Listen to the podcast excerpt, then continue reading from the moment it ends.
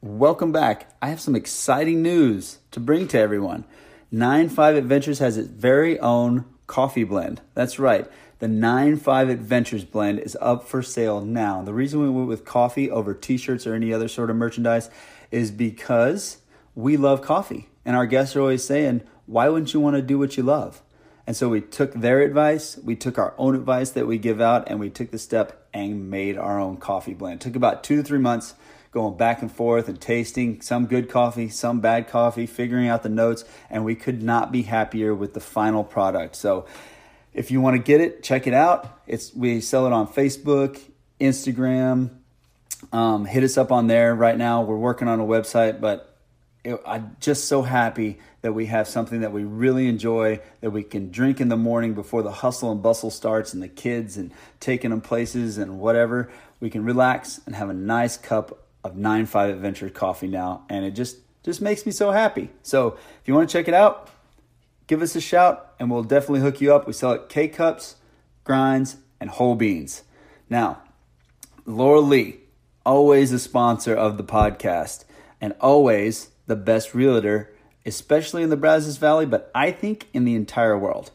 She has helped us out with so many different things, not to mention getting us in our very first dream home and being able to just relax when we come home and drink our coffee in the morning, and just everything's just wonderful in this house. And it's all because of Laura Lee. She's done so much for us and she works so hard. And don't take my word for it.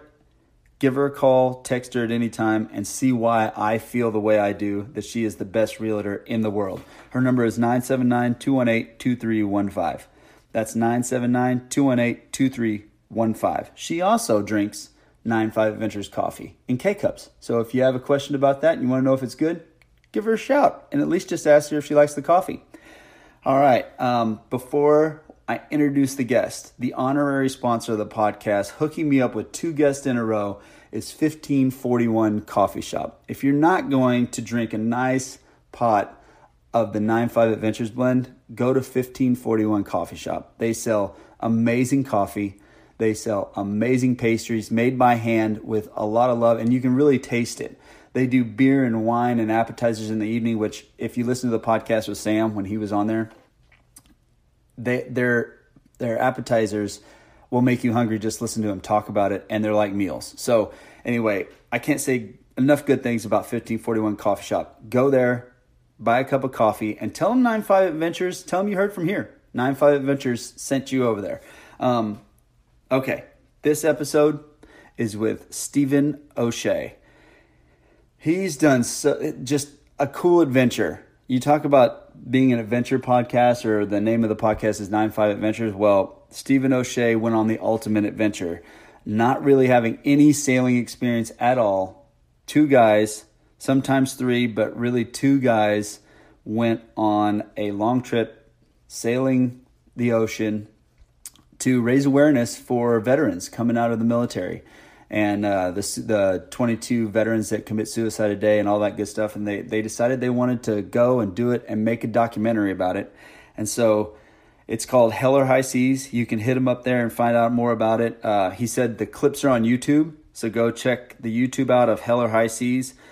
And they have Skeleton Crew Sailing on Instagram, Hell or High Seas on Instagram, and then you can follow Stephen O'Shea on Instagram. He's an author, so I won't do any more. Stephen does a great job in telling the story, and go and support him any way you can. Without anything else, please enjoy Stephen O'Shea. All right, Stephen, here we go. Right. We're sort of live, recording live. All right, here we are. Yeah, well, thanks for doing this. Like I said before, man, I really appreciate it, and I got your contact information from Sam again at 1541. Right. Yeah, he brought you up last time I was at the shop. So that's pretty cool. Yeah. He said he made an appearance on the podcast. He did. Cool. He's fun. I like Sam a lot. Yeah. I just got done making a little promotional video for 1541. So yeah, I saw that. I actually complimented him on how like professional it looked. Oh, cool. I was like, man, that's a really cool. Like, it looks awesome, man. The way it was edited and the story and the narration, it just looked really, really nice and professionally done. So I complimented him on it, and he was like, Yeah, this is a friend of mine that did it. Oh, cool. So I guess, do you know it from just going in the coffee shop? Yeah, I mean, I've been going there since they opened, and that was back when I was just finishing up Texas A&M, graduating from there, and I felt bad because I'd kind of camp out for hours at a time. And you know that little corner room?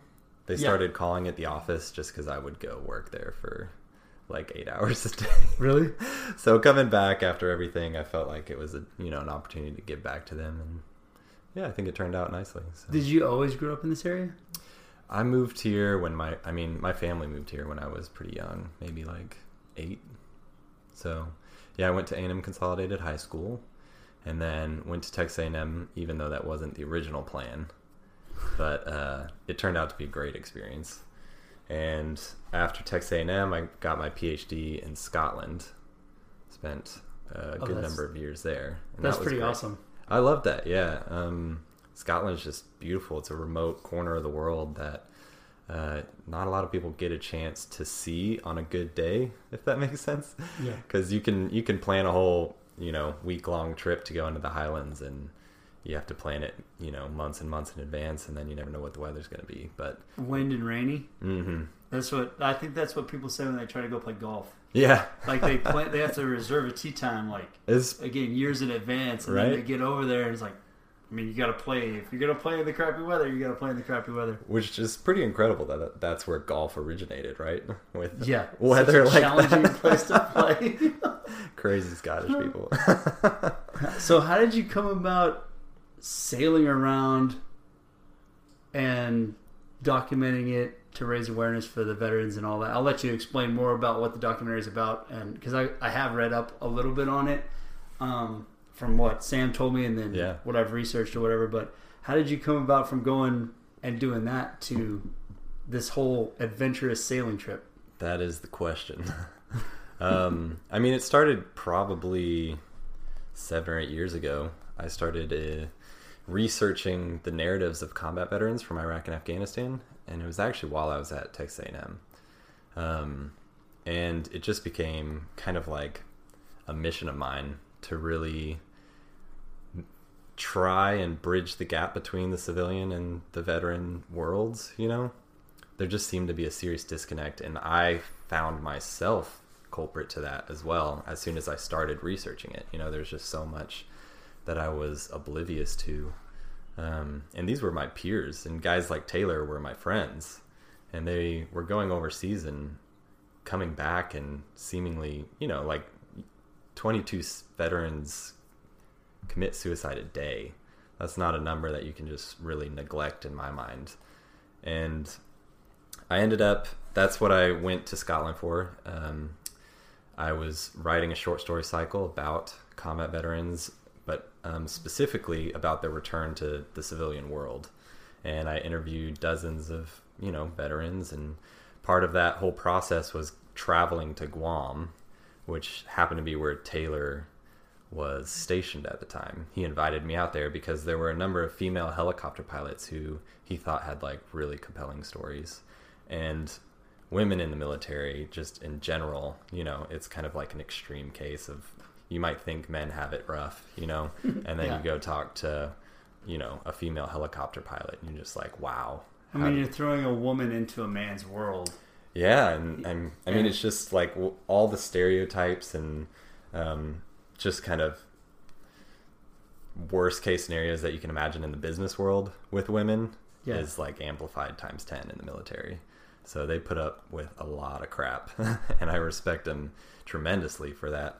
But that happened to be where Taylor and I reconnected, and we kind of came up with the idea for the whole sailing trip while I was there. Really? Yeah. So what year was this? Let's see. That was probably 2016. Yeah. Okay. 2016. Summer of. And that happened to be the same year that Taylor was getting out of the military. So he was wrapping up his 6 years when I went and visited, and he had like any of the guys coming out of the military, he didn't really know what he wanted to do with his life. And he didn't understand how his experience and his skills in the military could translate to the civilian world. for him as a rescue swimmer and a helicopter crew chief. He could, you know, only do really a handful of things in the civilian world, like be an EMT or sort of like a glorified lifeguard sort of thing. And he, you know, he like explored and found some things where he could train people in like private security forces and how to swim and operate, you know, in those conditions.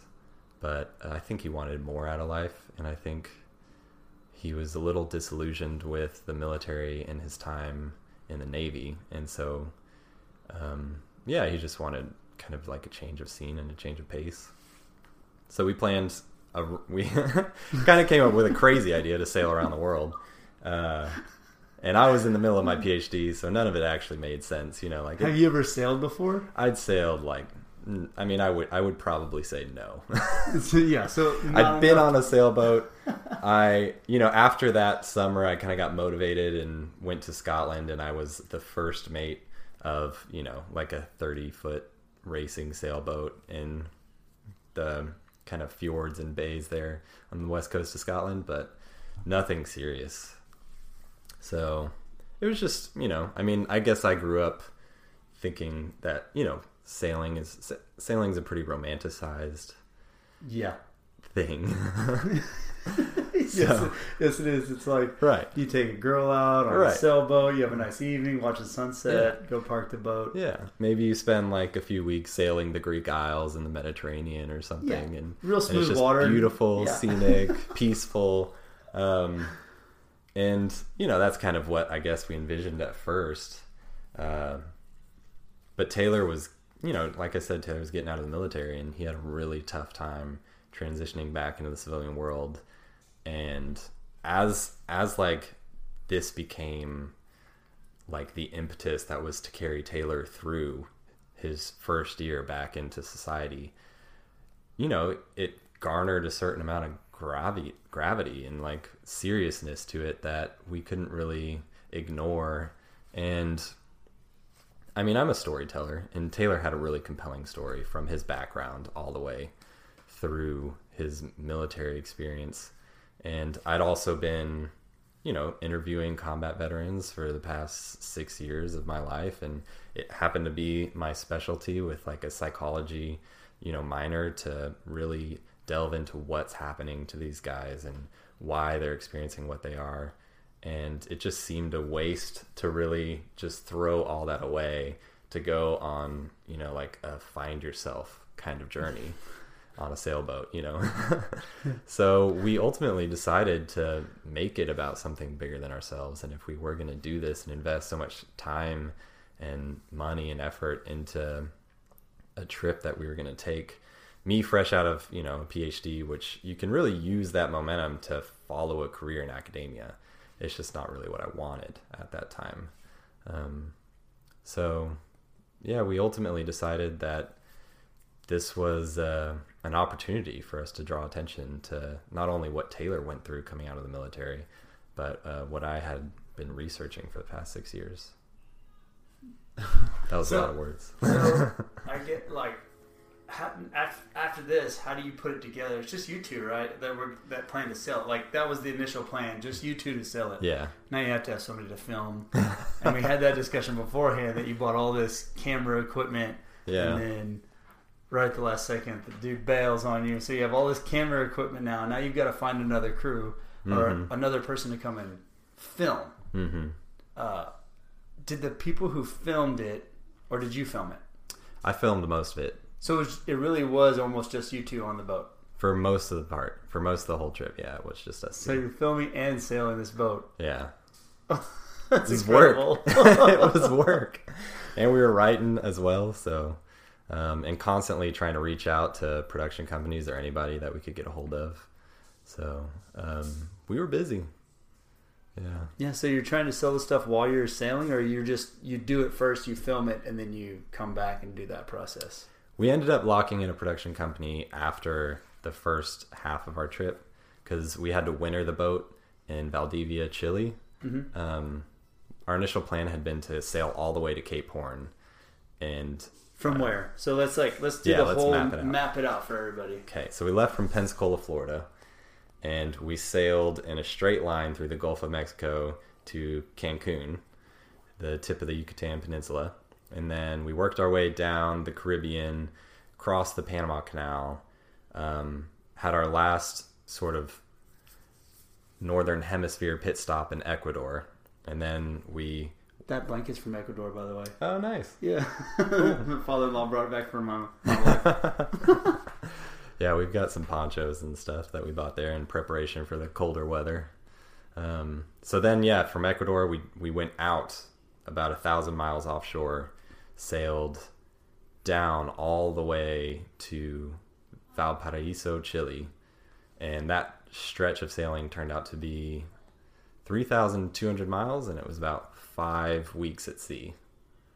And then we reached Valparaiso like 9 months after we left Florida, so it was a long long journey. That is a really long trip. Yeah. And the weather had already been, you know, like summer down there is winter, or sorry, summer up here is winter down there, and so the conditions in the wintertime in Patagonia are just uninhabitable. You know, it's a barrage of storms that come up from Antarctica, and the waves are, I mean, they're boat breaking. So we ultimately just had to leave the boat down there for the winter, and then we flew home, and that's when I picked up a production company, because they saw that, you know, we'd been thoroughly documenting the entire expedition up until this point, and Patagonia promised to be the highlight of the whole trip.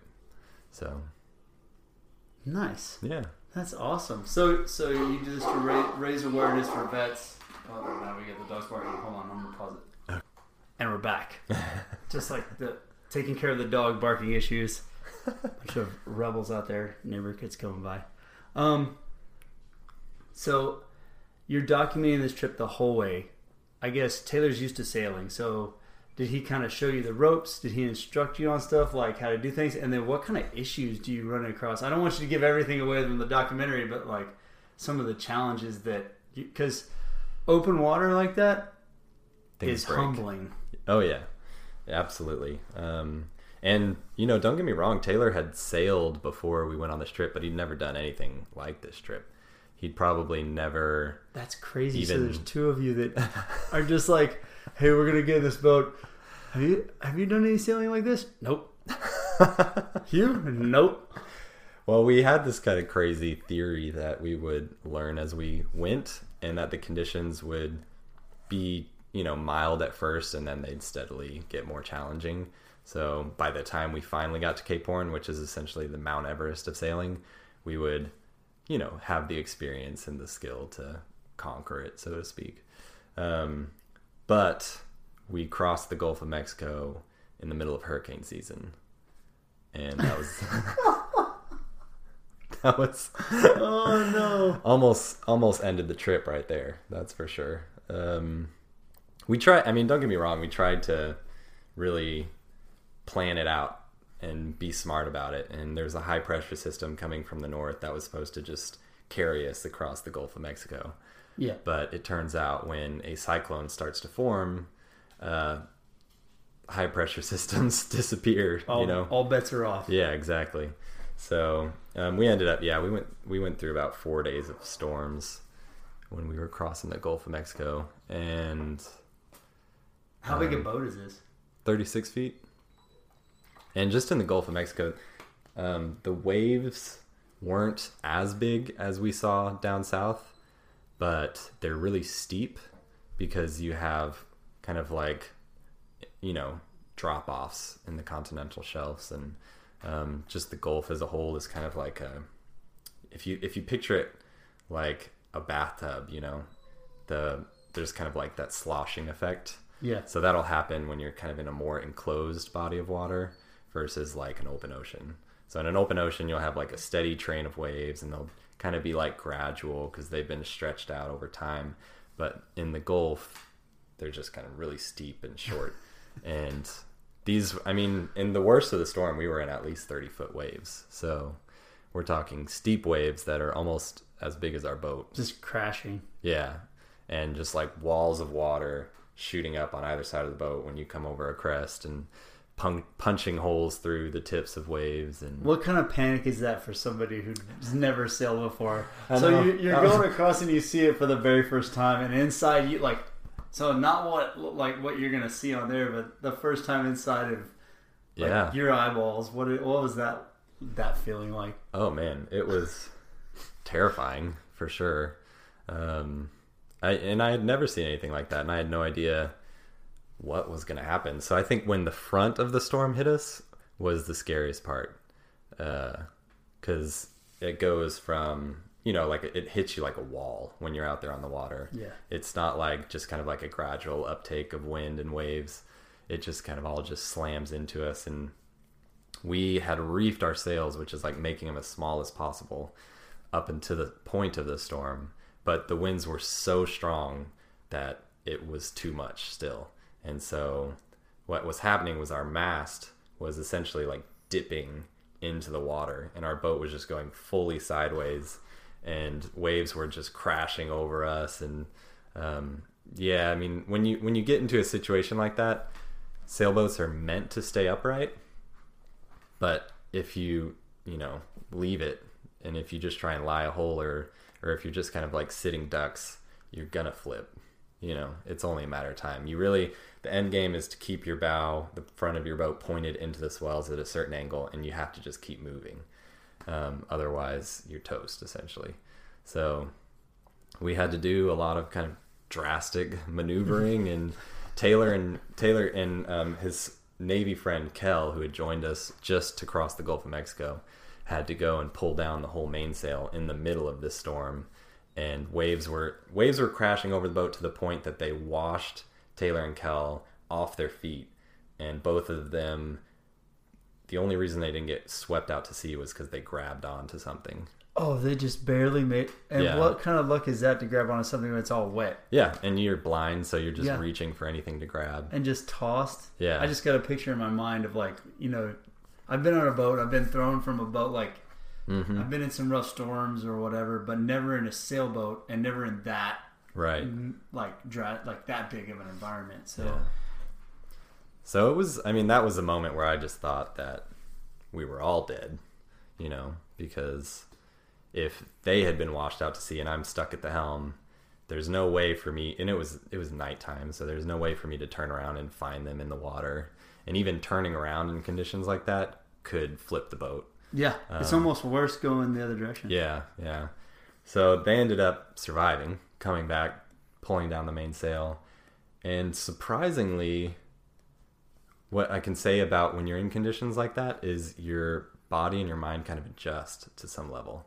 So once you get into a rhythm and you're just in these waves and you're kind of,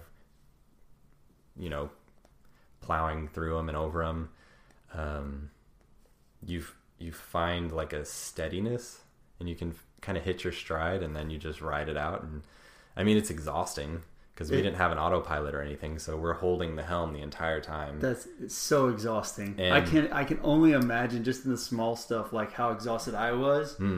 I can't even imagine in that sort of situation how when I was going to ask you is when you get through that thing, like the feeling of relief you must have, Oh, yeah. And your body just kind of drains of all the adrenaline and everything that you've got going. Yeah, when we finally pulled into Cancun, we all slept for 16 hours straight.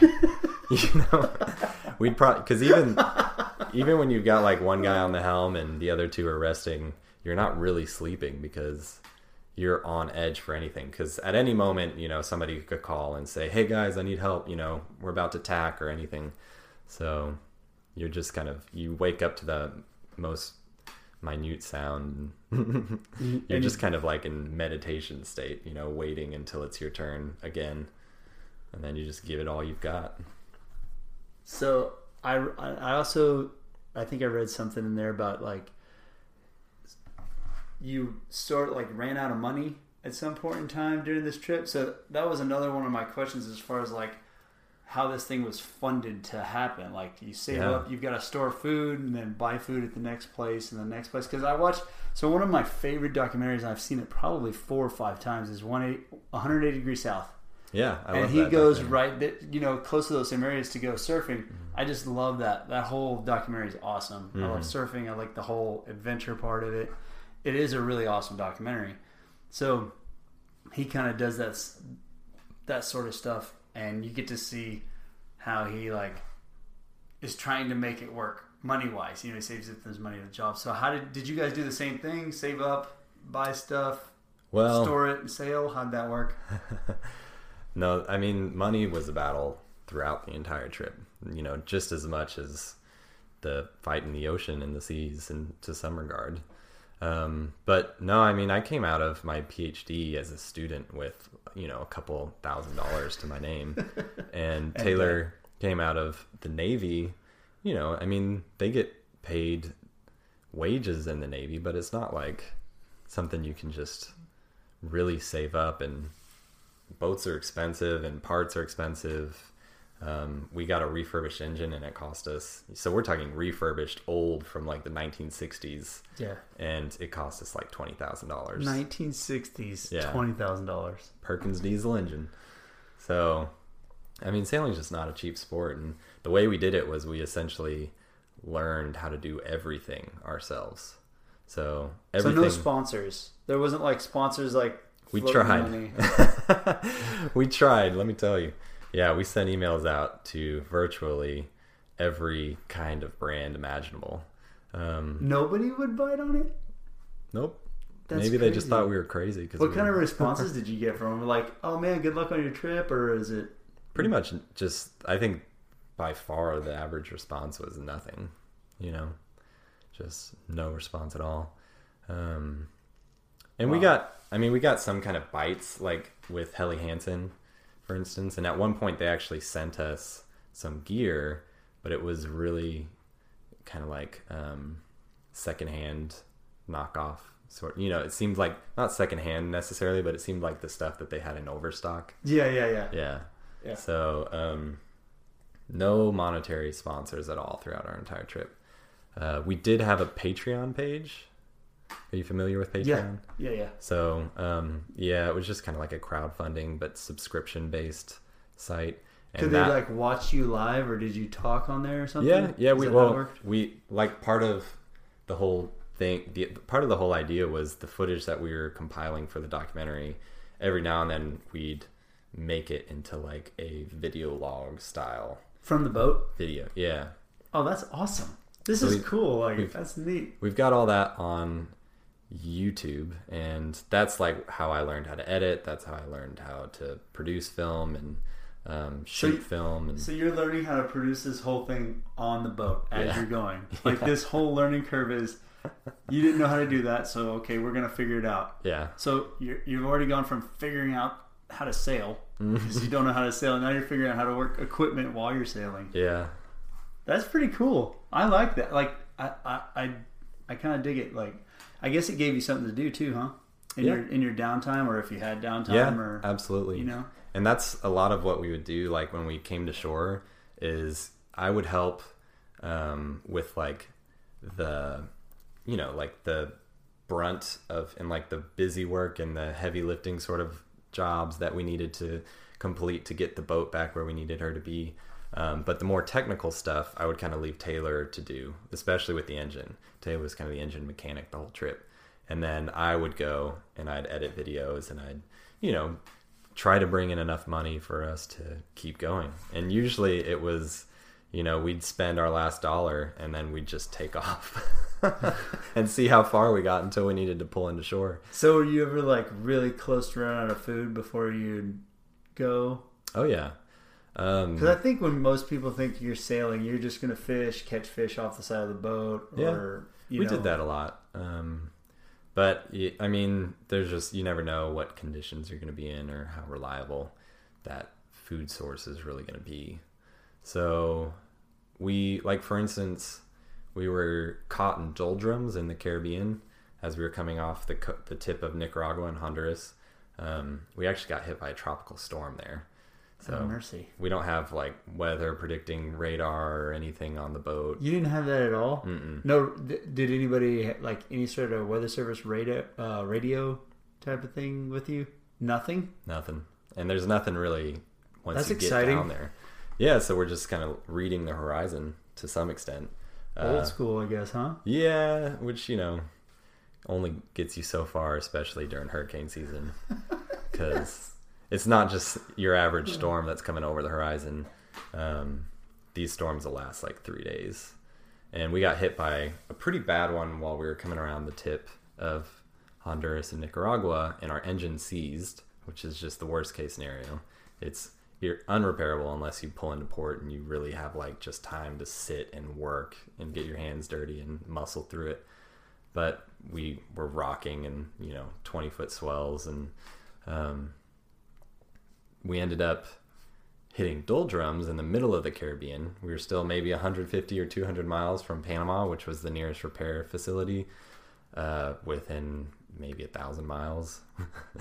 And doldrums is, you know, like, it's what you picture when you think of like movies like Pirates of the Caribbean. The water is just glass on the horizon, and you don't feel a wisp of wind.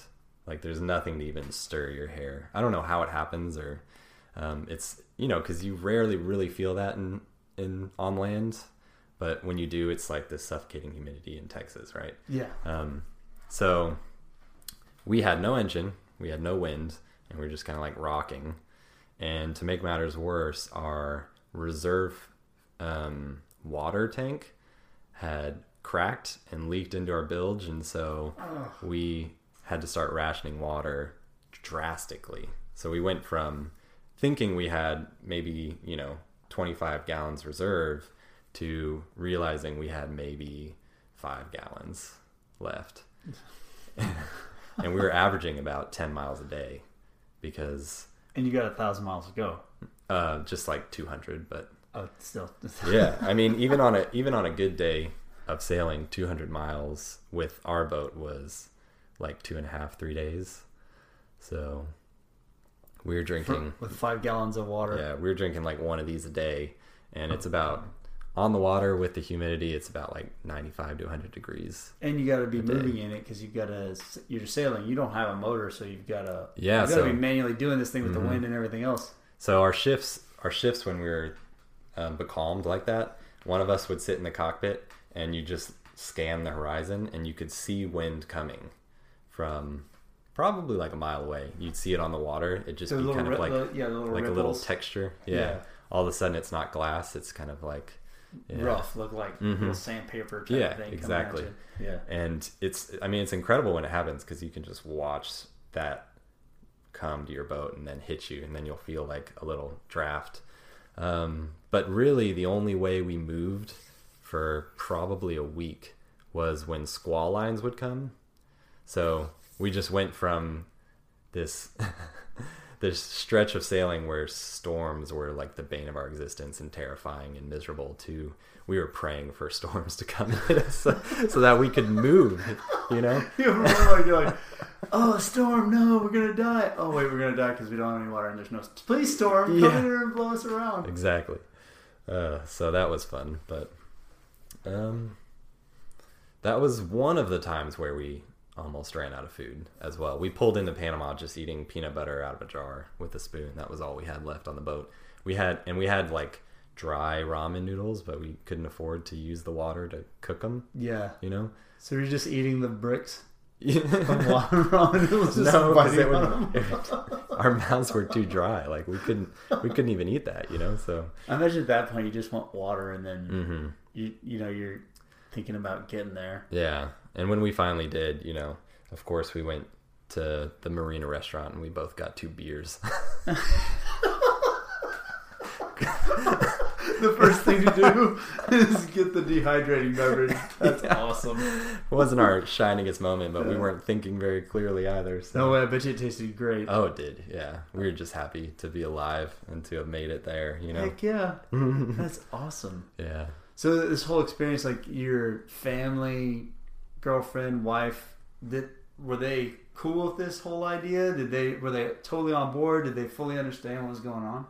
I got kind of, you know, both sides of the spectrum to some extent. Some of my family members were pretty, you know, gung-ho and supportive about it. But the worst I ever really got was Just my family being concerned for our safety and wanting us to throw in the towel or quit because it was too dangerous or too reckless. Were they watching you the whole time on the Patreon thing? Or yeah, we had a tracker. We had like a Garmin InReach, which you can find like where we were last, you know, sent a signal out. So would they watch the weather too and know that y'all were in a storm? Mm-hmm. Yeah, my mom actually pointed out, she sent me a Weather Channel article about a week after the storm hit, and it was the first anticyclone to ever strike the coast of Chile, and we were in that. So it was just, I think that in some ways really sums up our trip, because we were constantly really hoping for a nice, calm, peaceful stretch of sailing, and kind of freak storms would hit us and freak conditions in our engine. We were constantly, I mean, we went way out of our way. Our initial aim before casting off was to get what Taylor called a bulletproof engine. And so that's why we funneled the majority of our life savings into this refurbished Perkins engine, and it quit on us more times than I can count. I mean, it was the biggest POS. To the point that, I mean, Perkins are really prided on their ability to, you can just like pour, you know, like detergent into them and they'll run. People say things like this. Yeah. And we, you know, like we knew how to make it tick, and we would always get there. We would always piece things together. And at one point the transmission just fell to pieces when we were 1,000 miles offshore in the Pacific Ocean. And so we had no engine again. And Taylor pulled a door off its hinges and found that the bolts that were holding that door in place were the perfect width to replace the sheared off plate in the transmission. And so he sawed off the tips of these screws and plugged it in and kind of cast it and then put it back in place. And the transmission worked for, you know, like another 100 miles or something. But it was always improvising, and it was always just, you know, what can we use that we have? It's so amazing that like when human beings are put in positions like that, like you guys learning on the, I mean, there really is something to like learning through experience and just going and figuring it out, because you're forced to figure it out in that moment. You don't have a Walmart you can go to or somebody you can ask, or you Google at your fingertips to be like, oh, how do I, you know, where do I get this part? And even if you did, where are you going to get it from, right? So you've got to figure out how to make things work out of what you have on a boat. Yeah. Or what you may find at a pit stop, you know, wherever you're going. So I just think it's fascinating how you learn, like you figured it out, like there was no option. Like there was an option of it doesn't get fixed, or you work on it until it gets fixed. Right. Yeah. And you couldn't really accept defeat in some of those moments, because to just give up would mean essentially to like lay over and die to some extent, you know? And so we at least weren't going to let that happen. Obviously you've been through the storms already. You're like, no, we're not gonna, we're going to figure this out now. Yeah, especially when you're like in doldrums, man. There's nothing more frustrating in the world than having nothing that you can do. Because there's always, when you're sailing, there's always something you can do to improve the situation or to move forward. But doldrums were just the one thing that drove us crazy, I guess, is the best way to say it. Lots of frustration. Did you guys get in a lot of fights on this, like in this thing? Like, and when I say fights, I mean like arguments and frustrated, you know, you're frustrated because you're stuck with 2-3 people for 9 months.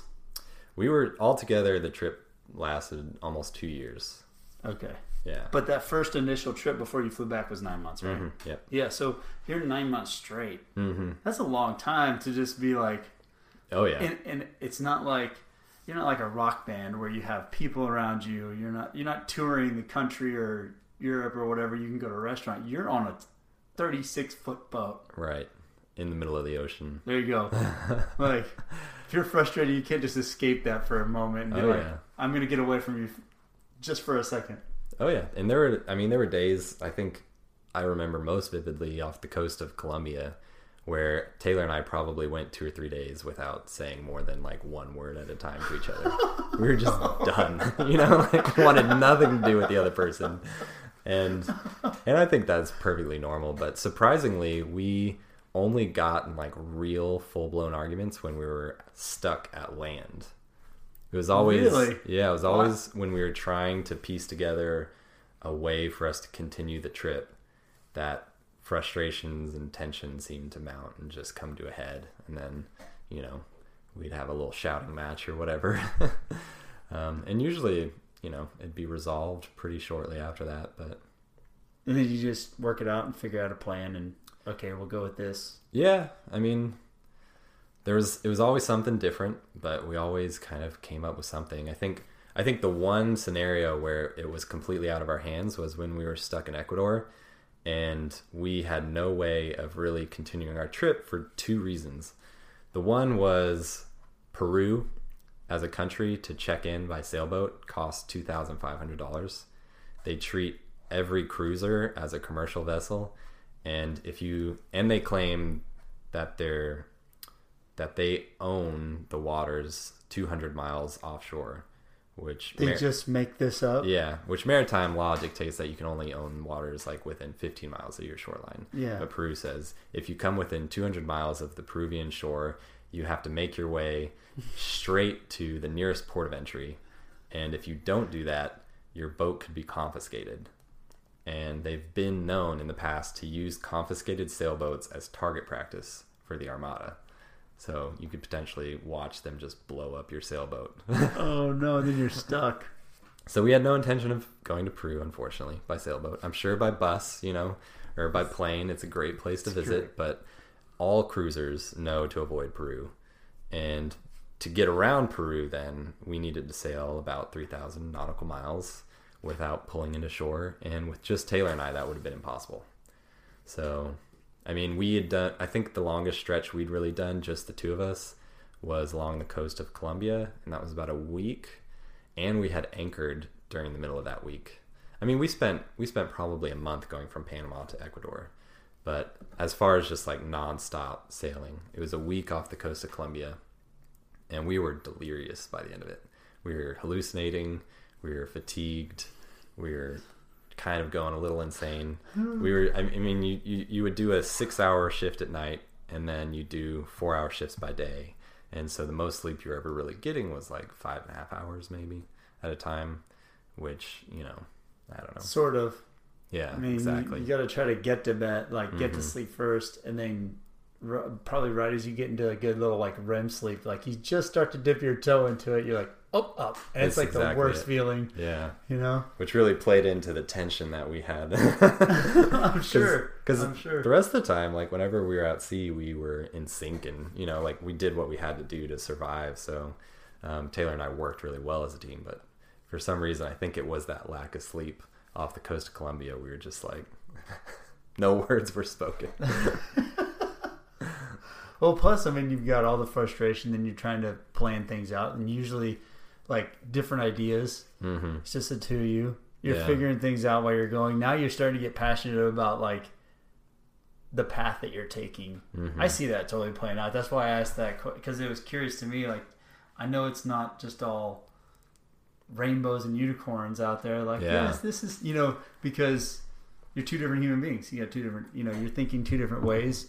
Neither one is maybe wrong. It's just that's the way it's going to happen, you know, if you're stuck like that in an intense situation for that long. But it probably brought you closer together in the end. Oh yeah, I mean, I think when we left, you know, I think it went both ways, because when we left, Taylor was probably one of my best friends, but after everything that we've been through, I really just see him as a brother. You know, it's like you love him and you hate him, but he's family now. So yeah, well, that's part of it. You know, you spend all of your life, like when you're growing up, all your moments with your siblings, and that's why siblings fight all the time. Yeah, and you know what I mean. Like, there's a different fighting between like friends and siblings. Mm-hmm. Absolutely. So, yeah. So I mean, those sort of things, those tensions and those little struggles seem to bring people closer. To like when you get, I kind of look at it as like if you get passionate enough where you're like, you're arguing your point back and forth with the person, that means you really, really like that person. Yeah. Like, you're really caring about what you're doing in this situation and where you're headed and where you're going and all that good stuff. And what they think. And what they think. And you really want them to agree with you because you care for that person. Yeah, that's very true. At the same time. So, so what kind of language barriers were there? I mean, do you guys speak all the different languages when you come to these ports?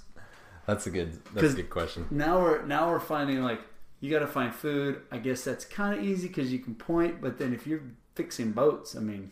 Yeah, I mean, you can add that to another one of the steep learning curves that we experienced on this trip.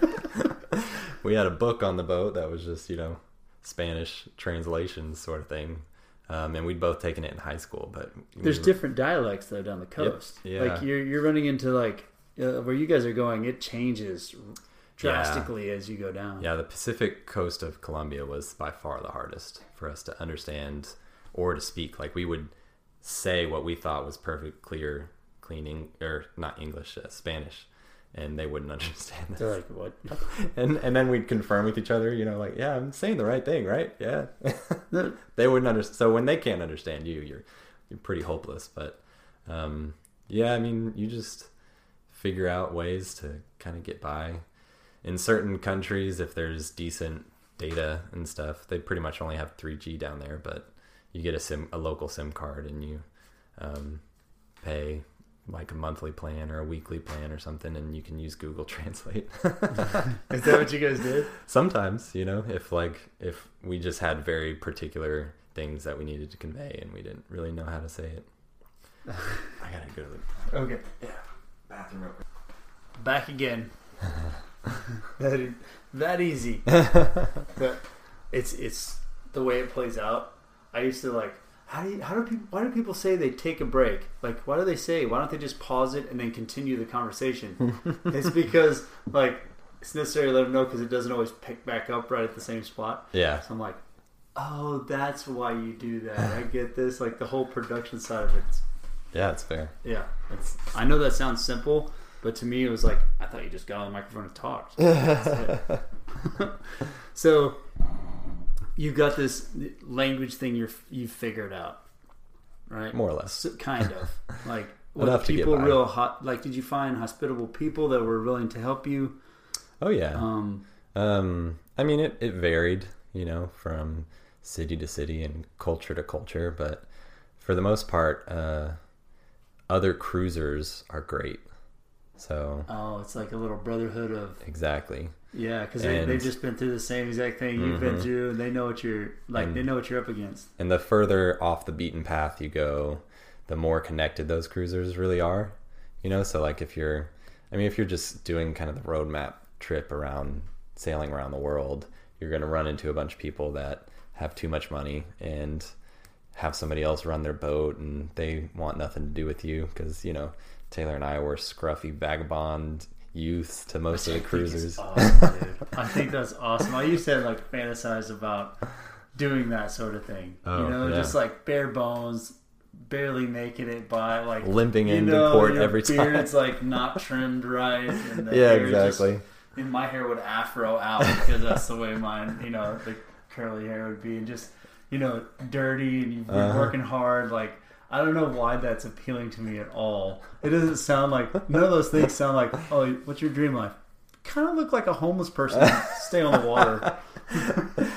Yeah, that's pretty much how we looked a lot of times, pulling into port. But once you get far enough south, especially outside of Panama, once we got south of Panama, everyone was just super welcoming and supportive. And they'd, they'd point you to the right guy in town that you needed to talk to, or he was a reliable person. And, that's awesome.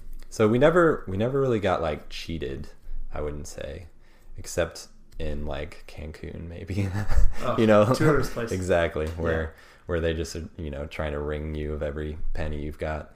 You do have to be careful though. I mean, we got kind of savvy about it toward the end, but in South America they definitely kind of look at you as sailing is a very posh sport for them, So it's really only kind of higher end.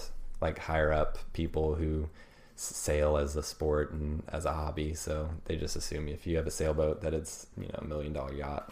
Yeah, so you got the money, you're like, we'll just take her, we'll just fudge a little here or whatever. Now what happens now, like, so after that thing, after that you've got all this footage, you've you've been spending your time editing it, you edit it while you're here, what happens to the process? This is like, where's the movie going from here?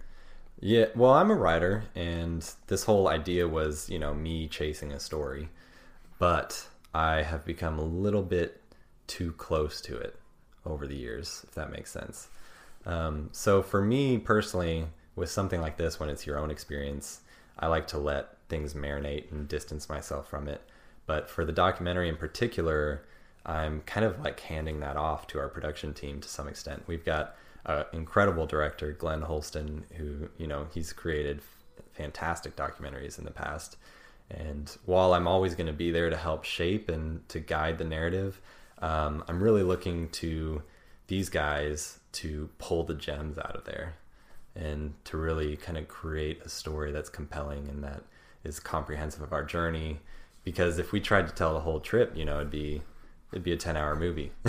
So, maybe longer. Yeah. I mean, you're talking 9 months worth of... And well, that's just the first trip. 2 years worth of footage, basically, right? Yeah, so there's just kind of too much, and we're also trying to tie in, you know, some bigger issues into this piece. And, and that's been the point from the very beginning. So that's something I'm kind of like happily handing off, and I'll always be a part of it to some extent, and I'm going to be in the edit suite, you know, when we're kind of outlining everything. But right now we're kind of at a standstill just because a lot of the funders that we've been talking to, we're waiting to get a response back, which isn't abnormal, you know. I think with big projects like this, it takes time to really let things fall into place. But so why, as a writer, do you have to do you like to step back from things? I think not get too close. I mean, I get why you don't want to get, like, the movie, you get too close and you want to put everything in there, and you're like, this part, and, you know, you might see something different than somebody that didn't experience it sees. Mm-hmm.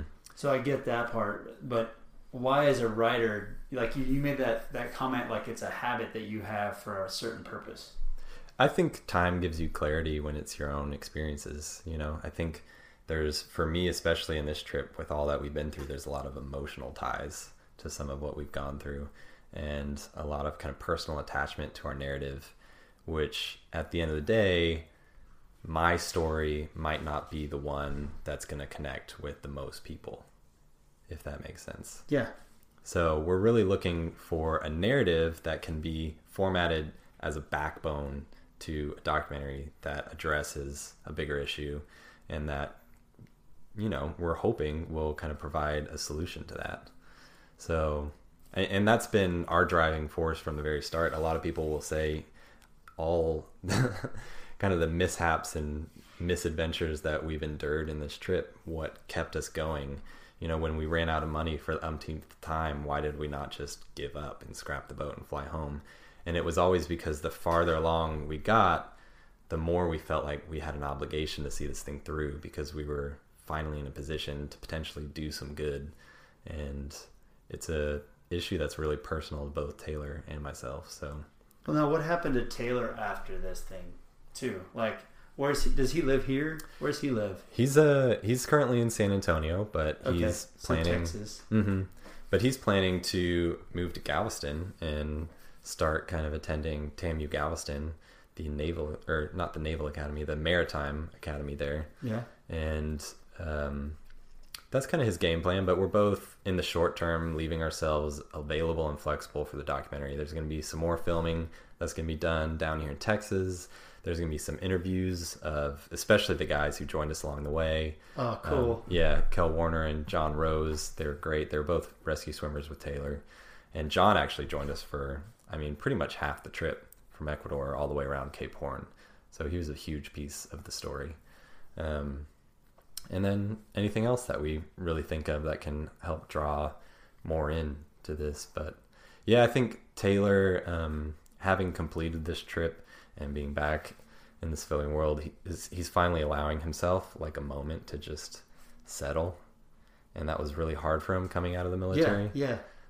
So I think it's been really great. Kind of what he needed coming out was like this extreme experience. You know, I've had several like military people on, and I had a Army Special Forces guy on here that was kind of talking about that same struggle of just, it was really the community and the brotherhood of the people, and you know, he loved everything about what he did, and the struggle wasn't that, it was finding it here. Mm-hmm. So I went by here like the everyday civilian life, you know, finding that same sort of bond in something and something to follow. So I guess getting out, doing something extreme like you guys did, and it, like, I guess that was my question, how did it affect him after the trip, like his exit from the military?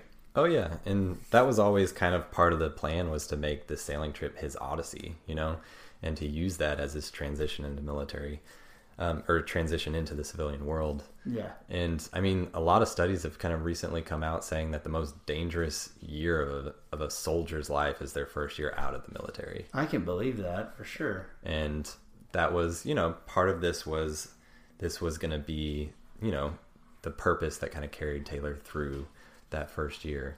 And in this thing, do you promote a message of doing something like that, like when these guys come back, like finding something to go do, some sort of adventure, or like trying new things, trying something different? Absolutely.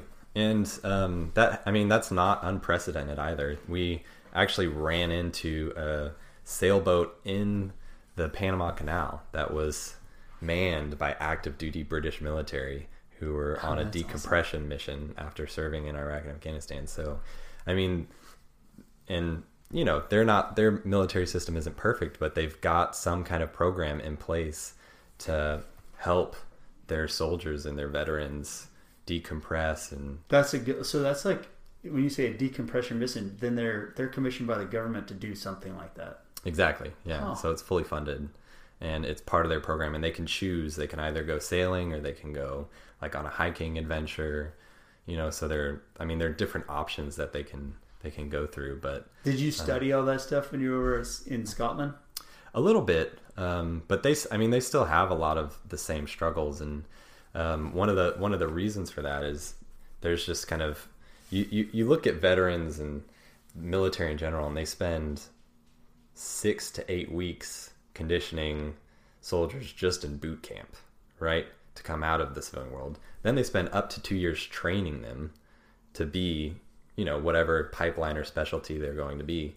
And then when it's time for them to out process and to leave the military, there's virtually nothing that helps them transition out.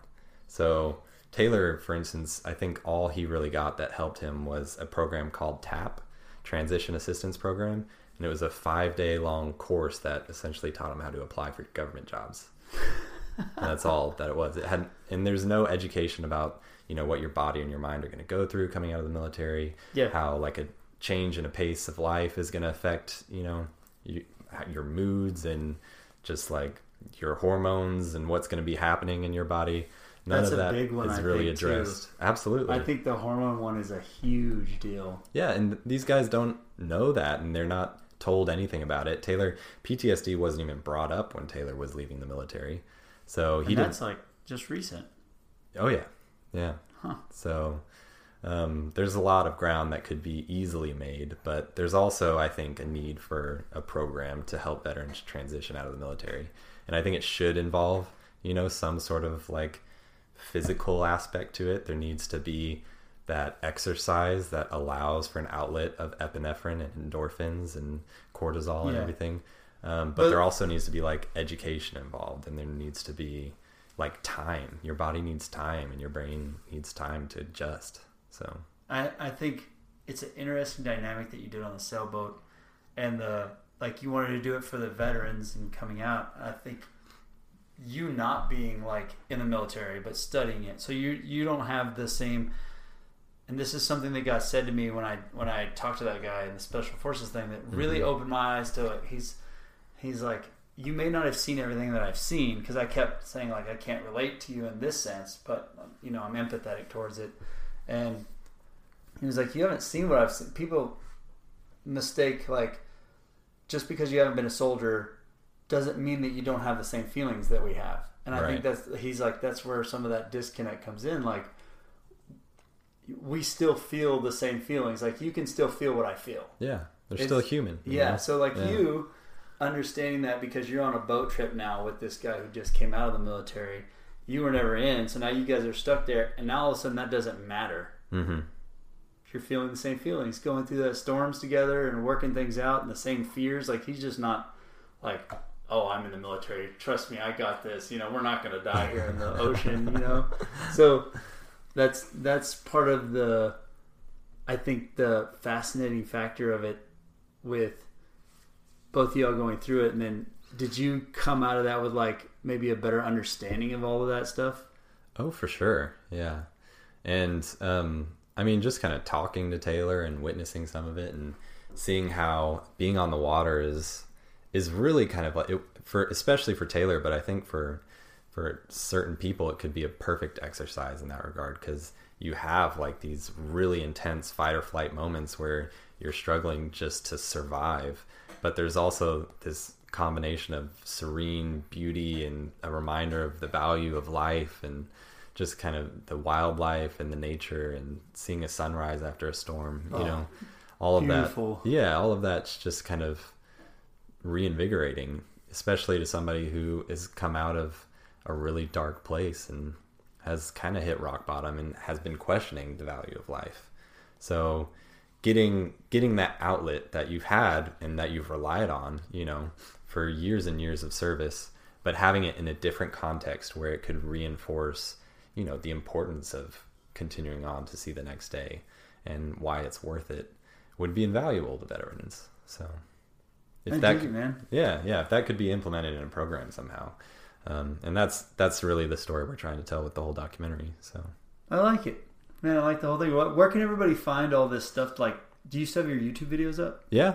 So they can go peruse and watch it. And yeah, we've got a trailer for the documentary. So Hell or High Seas is the name of the documentary. You can Google it. HellorHighSeas.com has the trailer and all the information you'll really need to follow us and to hit us up. So check it out. Any way people can help, like, distribute it, donate to it, anything like that you have going on? Or yeah, absolutely. You can reach out to either of us, Taylor or me, or our producer, Shane Gregg. Is that through the website? Because I saw his number on the website. I was like, holy cow, that guy put his phone number on there. Yeah, he's serious. Yeah, that's serious business. It's a grassroots documentary, you know, like, this is a movement that needs to happen on the floor level. So, well, I want to watch it. Like, the Instagram is great. Reading about it in the story, and I'm like, now hearing that you guys didn't have any real sailing experience at all in open water, I'm like, holy smokes, I want to see how you filmed it. Like, the whole process of that thing just is, I can't wait. Yeah. I want to watch it. I'm going to definitely check out all the YouTube videos. I haven't done that yet either. So I didn't know it was on there. Yeah. I didn't know it was there. So, all right. The best place is just the website to get to you. Absolutely. Yeah. And then your Instagrams is Hell or High Seas. Yeah. Everything's Hell or High Seas, Facebook, Instagram, whatnot. Gotcha, man. Well, thanks, Stephen. Yeah, appreciate this, man. Glad to be here. Thanks for having me.